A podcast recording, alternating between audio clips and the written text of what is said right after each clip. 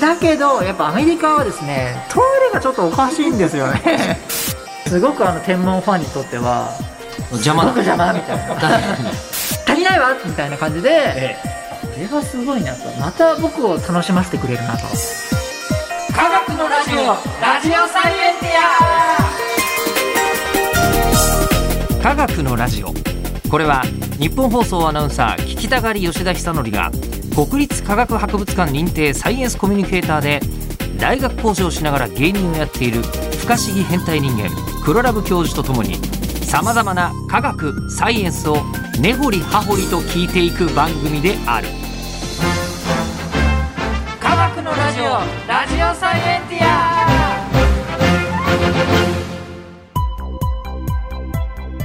間違った話はしないけど正確さにこだわると逆に分かんなくなるので興味を持ってもらえたらこの世界はめっちゃ細かく説明してくれる人がいるのでそちらを参考にしてください。では黒ラブ教授今日のテーマは？日本初のスペースポートは九州の大分。まああのわ別にね大分が、はい。あのいけないってんじゃないんですけど え？あのなんだろうスペースポートってはい。まあまあ大体、うん。あのなんか首都の近くとかから作りそうじゃないですうんうか、んうん。ね、あの東京近郊で。あの、うんうんうん。羽田にも宇宙港の何スペースポートの、えー機能とか言われたら分かりますよ、はい。分かるんですけど、うん。えーだってこれが、あのー仙台空港でも、うん、なぜ？っていう感じになるし、えーななんで大分なんですかこれ？これなんでなのかはちょっといまいち分かってませんけど。分かってないんですか？分かってないですねこっちとしても。ただ大分県で今あのあれですねホバークラフトとも復活して今動こうとしてるんですね。えホバークラフトってまずあのホバークラフトってあのなんでしょう。す空気ではい、あの浮くやつですね。水陸両用車み水陸両用車。あの、はいはい。軍とかで今使われてるんですかね。民間ではあんまり広がってなくて昔広がったんですけどやっぱなんかちょっとうるさいし、うん。えーノイズもあるのであんまり広がらなくて結局大分も一旦運行してたんですけどホバークラフト。2009年かな？またやめちゃったんですね。うんでもと今迂回してこう道路を通ってたらしいんですけども迂回せずにもこのまま直接海も陸も全部できるようにホバークラフトをもう一回動かそうと。うん。いうきっかけでホバークラフトは唯一、えー世界でもあの民間でこう動くやつ常に動いてるのができるのとそれ大分だけなんですか？大分だけなんですよ。だから大分暑いんですでさらに2023年に動き始めるんだ。そのホバークラフトは。そうですそうです。でさらにですよ、はい。さらになんとってことで、うん。このあのスペース宇宙スペースポート、大分県でなんと動くというですね。ままずスペースポートってはいはいはいえなんですか？あのーね。種子島に打ち上げ基地はあるじゃないですか、うんうんうんうん。えー種子島と内之浦だ、はいはいはい、えー鹿児島の、それはわかるんですけど、うん、えっとスペースポートって何をするとこなんですか？えっとおーえっと打ち上げが変わっててロケットの打ち上げが。変わってる？変わってる。えっとバージンオービットっていうはい。会社で、ああははは。バージンオービットって、あのこうバージングループが作った宇宙専用のそうですそうですそうあれですね、はい。あの会社ですよね。で、うん。その会社が、まあ、いろんなあのあの世界中にスペースポートを持ってるんですけどあももうすでにスペースポートにしようとももう持ってんですね。一応持ってます。一応。一応。もうでその将来使うよ中うに。でうん。大分も、ええ。大分に誘致ができたというものではい。でそのはあの一般的にロケット打ち上げってなんだろう？ロケットが打ち上がるんですよね。まあ、上に向かって垂直に行きますよね。ですよね。垂直にドーンっていきますよね。でこれはねまた別でうん。飛行機なんですよ。飛行機にミサイルがついたようなものをい覚えあの印象ですえねちょっと待ってください。普通はこう鉛筆型じゃないですか、はいはいはい。ロケットって。で縦これで上ねにザーっていきますよね。はじゃなくて横に飛んで宇宙に向かうと。横にとってある程度そのおジャンボ機が空を飛んだ上えでロケットをミサイルを発射するようなイメージです。そうするとそのミサイルじゃなくてロケットなんですけどロケットがこうワーンって宇宙に行く。その打ち上げを高いところから打ち上げをやるってことですか？そうですそうです。その基地が大分にあるってことなんですね。だから実際には見れないんですよ。あの打ち上げを大分空港で見られるかというと、うん。普通に旅客機の離発着が見られるみ見られるだけたいな感じにでやって。はなるけど、うん。でもまあ冷静に言ってあの種子島とかってもはい。うその日になったらものすごい轟音がするわけですよね。打ち上げの場合ああはいはいはい。そうですでこれがものすごい高い位置だったら別に誰にも迷惑をかけずにでかい音でズドーンって言っても大丈夫。大丈夫なやつ。はあっていうので、はあはあえーそういう打ち上げ方式があってうん。それをあの採用しているバージンオービットがうん。今回大分県になったってことですね。あなるほど、そう。だからすごく熱い状況なんですけどもうんこれのバージンオービットのその打ち上げ方式水平型打ち上げ方式っていうやり方なんですけどこれの利点が何かっていうとあのロケット普通のロケットの打ち上げだと結構このロケットの移動するまでもその風の強さとか、いろいろこう雨の降り方とかもものすごい影響あるんですね。でまた空飛ぶ時にもその周辺のまあ天候やら何やらで本当にこう打ち上げするまでに10項目ぐらいうん。うんいろんな項目があってなかなか打ち上げることができない。しょっちゅう僕は空振りしてるんですよそれで。あ。見に行っても、ええ。今日は天候が悪いだ。いやね。結構大変なんですよね。チェックポイントでこの部分がダメだったとか。そうなんでそれで、あのー要は人件費もものすごいかかるわけですよね。そうですよね。でも心のおこのおタイプはうん。こう、飛行機なんで、うん。飛行機もそれはあの状況は選びますけどあまり広かったらダメですけども自分でこう選べますもんね。飛行機で飛んでっていいところに。あなるほど。打ち上げに都合のいい場所とか選べますね。確かに。そう打ち上げることもできかうん。うんん簡単に。あ飛行機だけは行きますしね。なのでものすごくコストが安くなるんじゃないかっていうことでこの方式が選ばれてるっていうことですね、なんですけどもこの飛行機の運用に実はお金かかっててうん。年間費の維持費が結構かかってるみたいでうん。あれれれとそんなにお客さんがいないとあんまり意味がないんじゃないかなみたいなことに今なってるやり方でちょっと僕的にはあこのやり方大丈夫かってちょっと心配しながらも、まあ、日本ですし大分なのでちょっと注目しているっていうのがニュースに流れていたので、うん。あこれを使おうと思って今日は発表してます。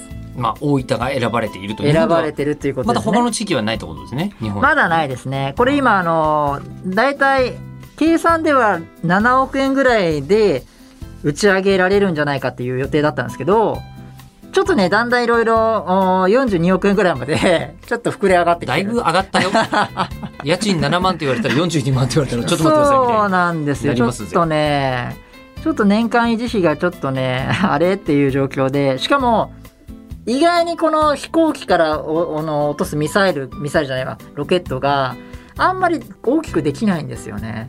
まあ飛行機でねうん。あの持って上がれるぐらいってことですもんね。だから小さな衛星とかならいいんですけどその大口の国からのなんか大きな衛星とかだとあんまり受注もできない状況でこのあのバージンオービットでは普通のロケットのタイプもあるんですよ。でそっちはよく売れるらしいんですけどあんまりこっちのタイプはあんまり選ばれてないのがちょっと正直な状況なんですけどでも頑張ってもらいたいという思いを込めてですね。大分の話にしたと、そう。まあ、バージン オービット自体はね、バージンオービット、うん、でもさっきバージンオービットは、まあ、バージングループが作ったうん、あの宇宙会社だと。うん。話あったじゃないですか、はいはいはい。でも本当に最近は、えっと、ジェフ・ベゾスとはいはいはい。アマゾンのね、えうんうん。イーロン・マスクが2人ともうん、俺ら宇宙やるぜと、いやあれもう本当、お金持ちのね人たちが頑張ってくれてますよね。そうなんですよ。でそのうちのやっぱす一番有名なのがスペース X ですよね。そうですね。もうねだってあれでしょ？あのこうクルードラゴンはね、クルードラゴンとカーゴドラゴンっていうのがありましてクルードラゴンは人が乗ってよくしてらっしゃる。だあの宇宙好きなんです結構。素晴らしい。でクルードラゴンの方は人が乗っていくやつだし、カーゴドラゴンはあのこう物を運ぶやつね。そうです。いわゆる貨物船としてやるというのをスペース X はもうやっててでこの間民間の,、はい。あの宇宙船としては初めてん。ISS まで到達して、野口さん。野口さん。ね野口聡一さん行ってきましたよね。素晴らしい。ね。ただねスペース X はい。トイレがね全然公開してくれないんですよ。あそうなんですか？そうなんですよ。実はですね、どうやらあのスペース X のおクルードラゴンとかのよく画面見れるじゃないですか、なんか液晶画面3つの。なんかねあのスマホみたいだってそう。で野口さんすごくスムーズに綺麗な感じですよね。だけどやっぱアメリカはですねトイレがちょっとおかしいんですよね。そうなんだ。ロシアはすごく性能いいのと作るんですよ。トイレ。トイレは、うん。もう昔から、まあ、ちょっと言っちゃいますけど、はい。あのむ昔のトイレってあのない時は宇宙はすごいひどくて袋で、うん、なったんですよね。あ袋にししてたんですよ。あまあしゃあないかもしれないけど。でその乾燥剤とかを入れて、うこうな手でもみもみしたらしいですよ。まあなんか一夜漬けを作る時みたいな。そう。でもそのぐらいアメリカとかそのなんて言うんだろう。なんかもうなんかそのそういうケアがなってないんですけど、ロシアは意外と早くから電気っていう感じのうん。素晴らしい状況だったんですよ。であ今のスペース X のドラゴンはなんかあんまりなんかあんまりこうこじんまりとしたなんかケアがされてないところにあるらしくて公開されてないのであんまりわかんないですけどおそらくここだろうみたいなあの宇宙クラスターは言ってるんですね。あのディスプレイがあるところの後ろのここにあるんですけどつまりめんみんなの前で まあなんかするみたいな感じですよね。公開でトイレ行ってんじゃねえかっていう感じ。そう。そのぐらい、ではケアされてない、うんうんところなんですよね。ずいぶんちょっと話がずれちゃいましたけど、まあそこちょっとクルードラゴンとの チェックポイントなわけですねチェックポイントですね。うんそこちゃんとしっかり綺麗にしてもらえたら嬉しいなっていうのはありますけども、うんそうですそうです。そのスペース X、うんいやもうね、ファンになっちゃいましたね。なんか初めてスペース X ってもうすごすぎるエンタメコンテンツのように見えちゃって、うん今までスポーツとかあんまり見る人間じゃなかったんですね。マラソンとかだったらビフォーアフターで最初と最後だけ見ればいいみたいな。あと、えー野球とかも、まあ、最初と最後、まあ、最後だけ見ればいいかなとかうん。思っちゃうような人間だったんですけどもスペース X はを見てあそっかスポーツもこれなんだと。全部最初からこう打ち上げも見ておかないと楽しめないなと。うん。そのぐらいもうファンになるようなもう X っていうその それはねジャパン、あ違いますね。うん。スペース X じゃなくて今じゃ X ジャパンですよあのもうあ X のファンになりました。X の前になる そのぐらいもう常にもう見ている感じですかね。もうそのぐらいスペース X には心を奪われている。そんな人間ですけども、うん。やっぱスペース X は本当にもう今は失敗はあんまりしてないですけどももう何度も失敗しして倒産寸前を23回やってるんですよね、うん。だからもうそこがねもうあ頑張って常にずっと見てたんで打ち上げももうギリギリもうここまでダメだったらもうそろそろお客さん離れるぞみたいなところも頑張って見てたのでで今こうなったじゃないですか。打ち上げ成功してますからね。すんごいこれもういきなり芸歴1ヶ月ぐらいの芸人が m 1や r 1や全部取ったみたいなそのぐらい今安定し始めたのでうん。すごいなと思っていて、うん。思ってます。はい。まあであの宇宙に飛ばすだけじゃなくて、うんなんかいろんな計画受注しまくってるんでしょ？そうですそうですそうです。もう特にまたすごいのが今あの衛星ですね。インターネットですね。スターリンクっていう衛星を、はい。あのインターネットの回線ですね。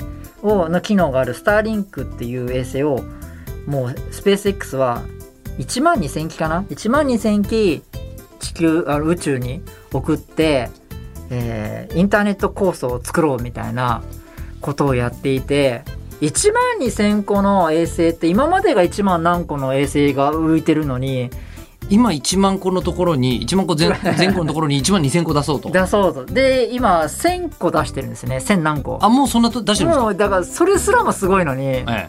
どういうことやねんスペース。X!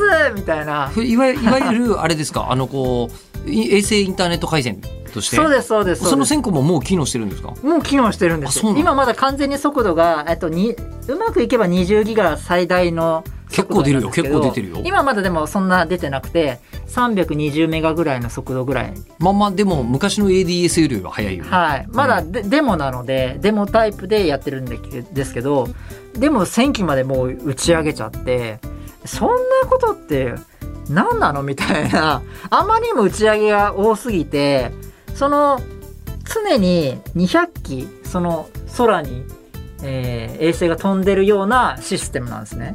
常200にい機ろんな常に夜空を見れば 空外を見た見たら200機のあ衛星がこうサポートしてくれるような仕組みを今作ろうとしてるので。地球上どこにいても。地球上どこにいても。でそれをやろうとしてしたあの選挙までやってますけどだんだん苦情が出始めて太陽の光がうん。反射して、うん。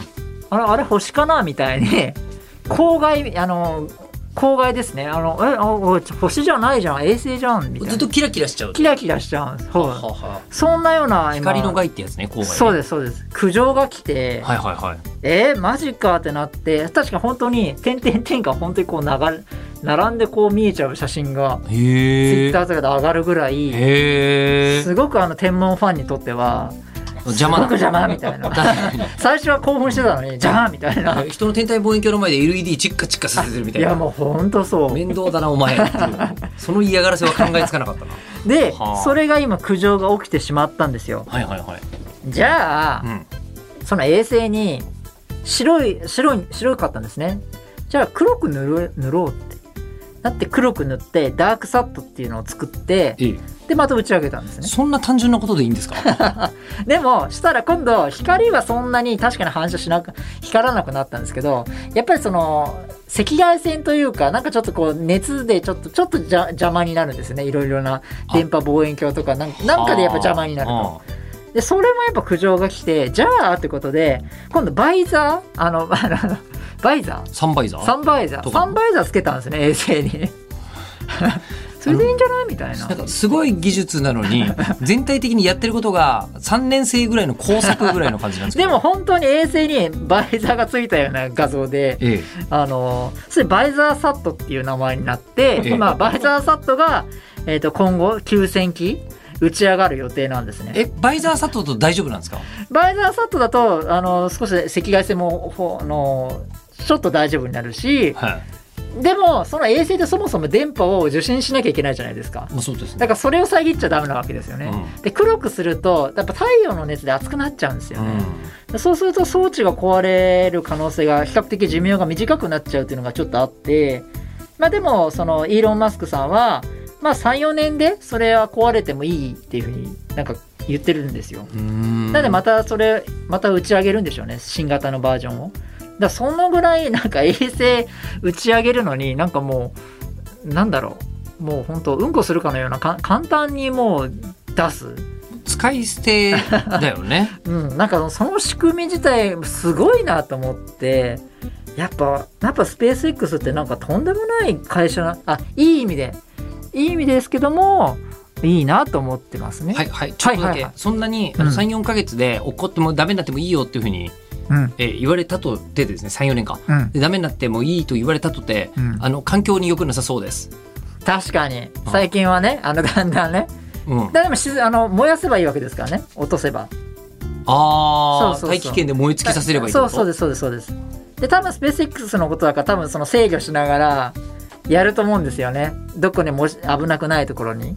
なのでまあそれをちゃんと回収してほしいですけどもまあでもそういう今状況になっていてうん今だから本当にスターリンクでエメで今最近3万個の申請したんですよ。またスター。あ1万2000個だって言ってて今まで1万個ぐらいしかなかった人工衛星のとこに1万2000個突っ込もうとしてるのに、はいさらに3万個、そう足りないって言って。足りないわみたいな感じでえこれはすごいなと。また僕を楽しませてくれるなと。え、でもなんですかもう天文ファンはその今怒りに打ち震えてるんじゃないですか？まあそうあの僕も天文ファンではあるんですけど僕目が悪いんであのこういうの調べないんですよね。あの双眼鏡で双眼鏡で見るタイプじゃないんですよ僕、うん。なので全然僕大丈夫なんです。け どすごい無責任な。まさかの無責任発言しちゃったんですけど。裸眼の天文ファンに今めちゃめちゃ怒られてるっていうそう本当そうです。あのでもただね裸眼で木星とか見ると本当にあ裸眼っていうかちゃんとえー、目がいい時に的なやつで、はい。で望遠鏡とかで見ると。スーパーカミオガンデに行った夜に僕見に行ったんですけど、はいはいはいあの時は良かったですね。かまだ ごめんなさい。イーロン・マスクが飛ばしてなかったから。飛ばしてなかった時。あれはですね本当いいデートだったんだろうなと思いながら。あ何ですか？何ですか？えこれ？今あのいわゆる長時間シャッターでシャッター開けっぱなしにして露光で撮るやつですよね。っていうやつであのーイーロン・マスクが飛ばしてるスペース X のスターリンクです、ね、スターリンクを見るとこんなになってんの？いやもうなんか本当にすごいんですよ。網面みたいになってる。はい、彗星が観測できないっつってみんなが怒ってる。へなのでなるべくなるべくバイザーサトバイザーで頑張ってるんですけどもまあ4万2000機うん。今、えー申請中。4な万2000状もあった。況なのが、あのスターリンクっていう状況ですかね。はい、でそうなんですでスペース X ってやっぱすごくいいのがアイデアがやっぱ全然違うんですよ。やっぱそのそのこれからアルテミス計画とかで火星に行く時にもイーロン・マスクは火星で植物育ててみたいっうんていう計画だったんですね。うんあの育てる、えー、と火星に住みたいわけじゃなくてそもそも最初小さなそう小さなというかあれですけど火星で植物をまず育ててみたいっていうあれから始まったんですけどもでそれからどういうふうにやればいいかということであの大型エンジンを開発するともう一からノウハウが大変なんですよ。うんなので、おじゃあ NASA であらかじめ作ってるエンジンがあるあったんですね。で、それを使おうよってなって、それを何個もつけて飛ばせばいいじゃん。うんでしかもその制御するプログラムもあの秀逸秀逸だったんですよ。うんで、それがやっぱ強みで、低コストでできるし、リスクも減らせられるっていうので、スペース X がこう、で、しかも、あれですね、今ロケットが戻ってきますよね。あれもあんなの NASA でもできなかったところが民間でできるようになってとんでもなく低コストになったんですね。うんだからもうものすごくスペース X ってやっぱやることをなすことなんか全然違くて。どうどう見てます？スペース X を。スペース X をどう見てるか？はいあれそそういう回じゃないですかこの回。スペース X が民間っていうのはどこから儲けてんのかなっていう。あーあーみあのあれですねいろんなあの NASA とかからお金出出てもらって ISS にうん補給の時にお金ですよねにお金でもらってますもんね。そういうことじゃなくて。あそういうことです。あですよね。あとスターリンクのこの衛星。衛星まだこれ日本で販売してるわけじゃないので。スターリンクは使ってる人がいて利用料を払ってる人がいるってことですかね。あの日本ではまだはあのやられてないんですけど世界中では。徐々に始めるあでもまあベータ版のはずですけどね。これから1000、えー、1万機になったら多分リリースするはずですけど。じゃあ今膨大な先行投資をしてるってことですかね。そうですそうですなんかね、あすの聞いたのはその宇宙にうん。行って帰ってくるっていうのをやってる人たちは、うん。あれやると東京とシンガポールが15分で着くようになると。一回大気圏から出ちゃうと。はいはいはい、みたいなのがあるから、うん。なんかあのーすんごいコストかかるけど、うん。もしそれ実現できたら莫大な利益を生むから、うんまあ今のねその投資なんてもうそんなもんよって言って、うん。もうそのブランソンも、うん。ねバージングループのブランソンも、えっ、とベゾスも、うん。えーアマゾンのベゾスもそのこのスペース X のイーロン・マスクもみんなやってるっていうふうに。ただロケット宇宙船のなんかあの戻る時に気が失神するぐらいにあのジェットコースター僕乗れないんで怖いんで多分ロケットも多分乗れないぐらいなのでうん多分みんなそれできないんじゃないかなと思うんですよね。まあまあそのうちにでしょうけどね。理論上ははそうなったとしてもみんな宇宙飛行士並みのあの訓練を受けた人じゃないと、うん。あのシンガポールまで15分じゃいけねえぜみたいな。失神してもいいよくて失神ニューヨークに失神して着くな。ら失神を回復するな。んか技術があればいいのかもしれな。いですけど、うん、そうそういう風になると思います、体に良くなさそうだな。いくら早く着いてうんも、20分でロサンゼルスまで着いたんですけど、ああ、失神してて、失神して起きるのに15時間かかりました。普通に行けよ。うん普通に行けよって話なんですよね。でもけ意外とそこがうまくいかないらしくてう、ん。結構僕はやっぱ宇宙行きたいですか？行きたい。え。えっ、とあれですか？飛行、えー遊園地のジェットコースター好きな人ですか？割と平気。あじゃあちょっと才能ありますね。僕はねちょっとフリーホールですらダメなのでうん。ディズニーランドのこうやつ。あれもダメな人間だともうね飛行機でもちょっと怖いのでちょっとあれなんですけ飛ど行機が怖い人ってのは、うん。あの科学者なんですか、あなるほど、ね、科学者って飛行機とか何非科学的なこと言ってんだよ。平気平気って言うんじゃないんですか、いや科学者だからこそあの機体ですよ、はい。あんな飛行機の機体。あんな大きな機械でいろんな配線があって、うん。何かしらやっぱいろんなエラーが起きるわけですよね。で宇宙船でトランジスタの半導体のエラーが起きたりとか、うんうん。ああいうことを知ってるのでなんかなんかね怖いな。怖いな。科学技術だけど怖いなと思ってます。はあ。だからパラシュート欲しいですけどね。パラシュートはいいんですか？パラシュートはまだあいいんですね。あのークルードラゴンとかあれもあパラシュートでパラシューねト本来うん。パラシュートじゃなく降りる予定だったんですよ、うんうんうん。でまだ諦めてなくてだけどパラシュートじゃないと安全審査が通らないから今はパラシュートになってるんですけど今後そのドラコってエンジンがあってそれがでこうその海じゃなくてちゃんとした着地する風になるっていうね感じなんですよ。話が今広がっちゃいました。すいません。いやー まあだからなんですかねあの失神しないようなギリギリの線を見て、見て、えー、15分じゃなくてあの45分だったら多分失神しないでいけるんですよみたいなことを まあ考えて済んだと思いますけど。いやー、ほん。と楽しみ。いやーでもそういうことをやっている民間開発会社っていうのは今後も出てくる可能性あるから、うん。宇宙に就活したりすることもできるようになるぞと。ほんとそうですね。もうスペース X にできたら本当就職したいでもジェットコースター乗れないんでしょ？あそれだけはお断りしそます。こはダメなんですよ、はい。それは海外に行けないですからね、怖くて。まずそこ。飛行機でもう十何時間も乗るなんて、もうおどおどしちゃいます。え、のどのくらい乗ります？乗ったことあります？いや平気でありますよ。いやもう僕沖縄に行くだけでもう冷や汗かいちゃう。そうなのか。怖いそうなのか。だってこう急に乱気流とかでなんで飛ばすのって思っちゃう時があって、それはもう怖いなって思いながら。科学者不思議。むしろ。